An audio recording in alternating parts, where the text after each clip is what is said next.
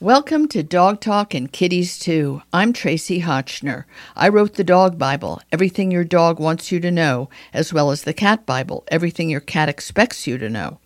This episode features one of the three guests who were part of my weekly hour long NPR show, broadcast over the air every Sunday on WLIW FM 88.3, the only NPR station on Long Island where it is broadcast continuously for 15 years. This show is about dogs, cats, and other creatures who share the planet with us. Please check out my other Pet Talk podcasts at traciehotchnerpets.com. I'm also the founder and director of the annual New York Dog Film Festival, which travels the country supporting local animal welfare groups after a New York City premiere every October, alongside my annual New York Cat Film Festival brought to you by Dr. Elsey's. This show would not be possible without the longtime support of Weruva, the pet food company founded and privately run by David Forman, who named it after his rescued kitties, Webster, Rudy, and Vanessa. Weruva is a quirky name for a company with whimsical names for the dozens of different cans and pouches of cat food they make.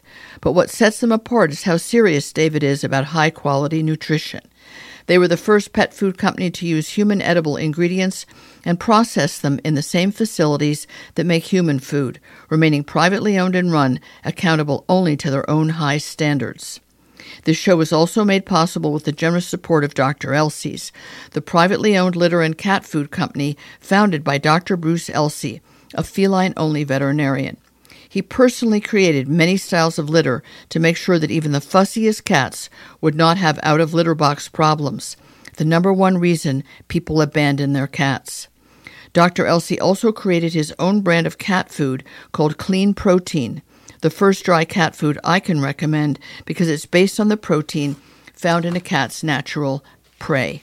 I'm also grateful to Earth Animal, which is privately owned by Dr. Bob and Susan Goldstein, where they create holistic pet wellness products with an emphasis on their stewardship of the Pet Sustainability Coalition. Earth Animal makes a dazzling array of healing products for dogs and cats, as well as the innovative Dog Chew No Hide and the hybrid dry food Wisdom, which is sometimes all that my picky Weimaraner Maisie will eat. I was so happy through that funny thing called LinkedIn that hundreds of thousands of people bounce around in to discover that a woman that I thought the world of as a cat advocate, Nancy Peterson, she was the head of all the cat projects at the Humane Society of the United States, that she was back at it with kittens. And I thought, oh my God, this is so great. Nancy Peterson, mm-hmm. welcome to the show. Welcome back to the show. And how wonderful to know that after your retirement, you just couldn't stay away from doing good deeds for cats. Uh, thank you, Tracie. It's true. Cats are my passion, and I'm on several boards of cat organizations. Uh, the National Kitten Coalition is the one that I get to devote most of my time and energy to, in addition to being a board member. I'm also their senior writer and editor. Wow. So it's just, yeah, it's, it's wonderful. Job. We've written, it is. We have some fantastic blog articles, over 125, and always adding more on our website, which is kittencoalition.org. And we have a wonderful Facebook page and LinkedIn page, and we're also visible on other social media channels. So there's all kinds of ways to connect with us. We also offer free webinars that are live and then recorded, and we even do two online conferences a year. One is called the Online Kitten Conference, which is done in June in collaboration with Community Cats Podcast, Stacy LeBaron. And then in October, coming up on the 8th, is our veterinary conference. It's a one day conference for veterinary professionals. Wow, that's a lot of kittens in your life. And Community Cats podcast, Stacy LeBaron has been on the show, on this show and on Cat Chat multiple times. And as you know, they just had their 500th podcast. She is tireless at championing all the good work being done on behalf of cats around the country. I'd love to know more about specifically what the Kitten Coalition does because some part of your mission must be fewer kittens, please, less kittens. And so so let's talk well, about that. I mean, we know about Fixed by 5 And that may be something that you're also intimately involved with. Talk a little bit about how it came to be that it's called Kitten Coalition because the word kitten is such a cheerful word, right? Oh, kittens, who doesn't love kittens? We all do. But people in the cat rescue world and the cat protection world are horrified. Every time there's another litter of kittens, there's more deaths, there's more suffering. So, kitten seems like a basket of kittens. But but doesn't the word kitten for you also indicate a problem that you, we haven't solved yet as humans? Well, first, let me just say, although the website is called kittencoalition.org, the name of the nonprofit is actually the National Kitten Coalition. Right. So, so that's important to note. Well, just let me explain a little bit, and then it might clarify things. The National Kitten Coalition, as I said, is a nonprofit as wonderful and adorable as kittens are, and I love fostering kittens for my local animal shelter, there are unfortunately way too many kittens. And so, what the National Kitten Coalition does to try to help those kittens who are born is to provide education and training to anyone who is trying to help those kittens.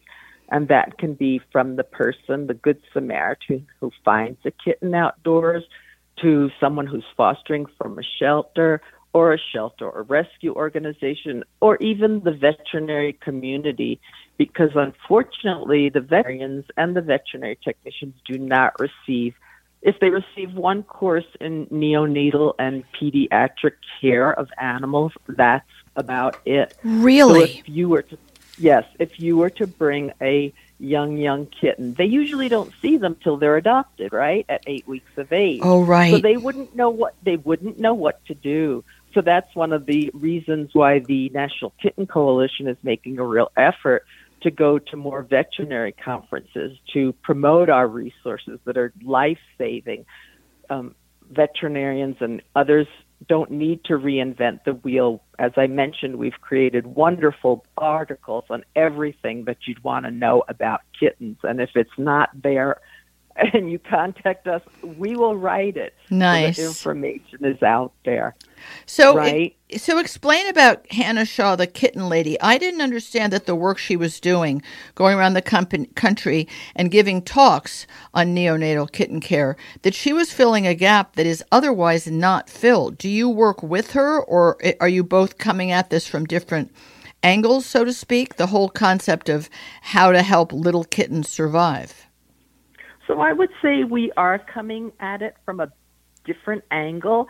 And I would also like to note that Hannah attended National Kitten Coalition workshops before she even nice. became the kitten. Nice, lady. that's great. So, yeah, so so I think I think maybe what we do is is we provide a lot of depth and breadth in our articles and in our webinars and in our online conferences.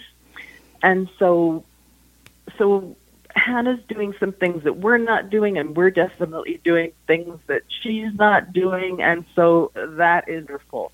I think that uh, you know we're not we're not celebrities, if you will. Right. We're, right. We we um, I, I'm not sure exactly how how to say it, but I would say you know, we really are looking at the research, and I know she's working with UC Davis, I believe, the Koret School of Shelter Medicine. She's doing great things, but I think there's definitely a space for all of us, and that I would hope that people who are interested in check her out, check us out, use everything you can to save kittens. Yeah, which is really well put. The reason I mention it is because there, there is a kind of glamorous celebrity aspect to her and what she does and her book and and the, the places that she goes to speak. And it doesn't reach such a huge number of people as a National Kitten Coalition can. And it's not free. And what you're doing is free. And I think that's a really big difference is that on your own time at 11 p.m., you can go to kittencoalition.org and look up the stuff you need to know about the bottle feeding and how often and how do you get the bottle and what do you put in the bottle and and the other issues with with tiny, tiny, vulnerable, fragile kittens. It's it's, it's true, and I would say also that most of our quote staff are volunteers. We have some paid part time staff, but we don't have a huge budget, uh, and we don't have huge sponsors behind us. We we are trying to solicit more sponsorship, say for our online conferences, and of course we would love more donors because that's the only way we get to continue to do our work. And we have we have determined that by the number of people, say, who attend our webinars and how many kittens they may foster each year, huge numbers of kittens are being saved every year because of our materials, our free materials. So we couldn't be happier about that. And what about the Fix by Five campaign? Do you work hand in glove with her as well? Because while you're talking about saving kittens who, without our intervention, will die. I mean, they, they're just too fragile. Mm-hmm. They'll die. That's what about correct. the concept that we must fix all male and female kittens before the age of five months, or they will make more kittens? Is that well, part? We think that's. We do you work a little bit with Esther, or not really? We're we are we are great fans of Esther and the Fix by Five. And I've known Esther also for years and years since my days at the HSUS, the Humane Society of the United States. As you know, fixed by Five, cats can become pregnant as early as four months of age. Now, the reason that veterinarians chose six months of age, it's not based on any science so it was six months of age. Trying to move the veterinary community to a, a, um, a number, an age that is less than six months of age is a little difficult. So Esther is trying to say, okay, how about just one month, five months? Let's get them fixed by five months of age to prevent more kittens from being born. And that is essential. As you know, shelters and rescues have been spaying and neutering kittens as young as eight weeks or two pounds, and that's so they're not adopted and oops, they have a litter by mistake. So that is so critical. I think pet cats veterinarians hopefully are getting a little more comfortable with reducing the age at which they spay and neuter cats and or kittens and and it's not the same as with dogs. There Correct. are no shown medical or behavioral problems that will occur from spaying and neutering kittens at five months of age and you know at at two months of age. And i, I just want to say that when i say kittens i'm referring to any feline domestic feline from day one to one year of age. That is how the american association of feline practitioner defines a kitten and that's how the National Kitten Coalition is defining a kitten. And then you have neonates or the newborns, and we define that as four day, four weeks or younger. And then you have your weaned kittens who are usually starting to wean at four weeks. So and weaning means weaning means they're going to be able to eat solid food and not just drink mom's milk or kitten milk replacement. Or kitten replacement that's given by a person every two right. hours, which is exactly. a huge devotion. So oh, you have the goodness. the the challenge for the kittens who are weaned. Okay, now they can eat food in a dish, but they still need all those vaccinations because of the horrible, many horrible illnesses that kill kittens. And that's something that people are not entirely clear about either. I mean, puppies need their puppy shots. And yes, there are deadly puppy diseases like parvo, but uh, I think the the problem with kittens and cats is that there's so many diseases for which if they're not vaccinated, they will suffer and die. And that must be a big part of what you you need to educate people about too. Yeah, and it's not just say diseases that they will acquire, but it can be diseases and conditions that they're born with that exactly be result in their demise. So so it's really critical to train the people who are caring for these young young kittens. They are so fragile. Their immune systems are not developed and they really need care, as you said, round the clock care for those first several weeks of their life. I guess it really impresses us even further by all of you who've been what I consider in the trenches in the cat world, whether Absolutely. it's doing TNR or taking in the abandoned nests of kittens because the mother died or maybe she left for some other reason. But it's it's a, an enormous devotion, and so many people around the United States have a bathroom which is their kitten bathroom, and I'm always just in awe. They have this bathroom in their house, which is not a huge house, and they're not rich people, but they've given over some part of their personal space to keep these kittens safe and then nurture them and nourish them around the clock for weeks and then socialize them and hope to help find right. them homes. In the meantime, making sure that they get spayed and neutered.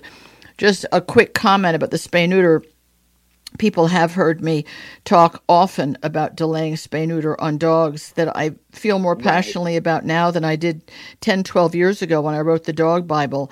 And the research was just beginning, but it was so evident that with dogs, if you interrupt the, the use of hormones in their bodies and in their growth plates, you will condemn them to physical problems, not the least of which there's a strong cancer connection, but also all these joint diseases and arthritis and, and surgeries. And it's just not true in cats. So I just as cats correct. are not little dogs in how they eat, so are they very different reproductively and uh, in terms right. of development. So I want to say how strongly I believe that the sooner you can spay or neuter a kitten, the better. And while, as you said, there's not a health health consequence, particularly, other than maybe to the people, of not spaying and neutering the kitten young, reproduction is in itself a problem because the male cats are change how they are. They spray and they fight, and you don't want a tomcat. That's never something you want. So the sooner they don't feel like a tomcat, the better for all can for the girls in their lives and the humans in their lives, right? Right. And something that you brought up and that I think is so, so important is that people, out of the kindness of their heart, they may see kittens and think that they are abandoned or something has happened to their mother. Good point. And we want to say do not kidnap, do not kidnap the kittens. Mother cats need to leave the nest to go and hunt. That's right. food for themselves and possibly their kittens as they're getting a little older mom needs a lot of nutrition to produce all that milk and care for those kittens. So if you were to come across kittens in a safe place, sleeping, looking good, yeah. they're not crying, yeah. they don't mom may just be gone for a while. So the the important thing is to hang out at a safe distance. It may be hours before she comes back, but don't take the kittens away if that's the case. They have their best chance of survival with their mom. Once you know they're there, they're doing well, you can provide some food, not close to the nest because you don't want to attract predators. You could provide a shelter and water somewhere, not again, not so close to the nest. But if after you've exhausted your hours and you've come back and exactly nancy thank you so net. much for being here really wonderful everything you had to say we've run out of time but national oh. kitten coalition kittencoalition.org please go there learn what you need to know and support the wonderful work these great folks are doing for all the kittens of america I hope you enjoyed the show. There's a few more special companies that make the show possible, and I hope you'll try their products because they support my mission to entertain you with valuable information and advice. I want to thank Wonderside, founded by a woman entrepreneur who discovered an effective natural way of using plant powered products to repel fleas, ticks, and other parasites on our pets instead of putting toxic chemicals in or on them. Wonderside makes it possible to protect your pets, children, and property without the chemicals that could be harmful to all of us. The show is also underwritten by Evermore Pet Food, privately owned by two dedicated women who take human edible, ethically sourced ingredients and gently cook dog food that is then frozen in pouches and shipped right to your door. They founded and run their own company and answer only to their own high standards. Finally, we're supported by Magic Fabric Pet Throws, developed by a husband wife team whose expertise in the textile industry solved the problem of their big hairy dog Molly, who got on the couch in bed with them, despite her wet fur, muddy paws, and shedding. Sound familiar? They created machine washable magic fabric pet throws to trap pet hair, dirt, and moisture, letting you enjoy dog and cat cuddle time without sacrificing your clothes furniture, or decor. You can buy direct from the creators at magicfabric.com.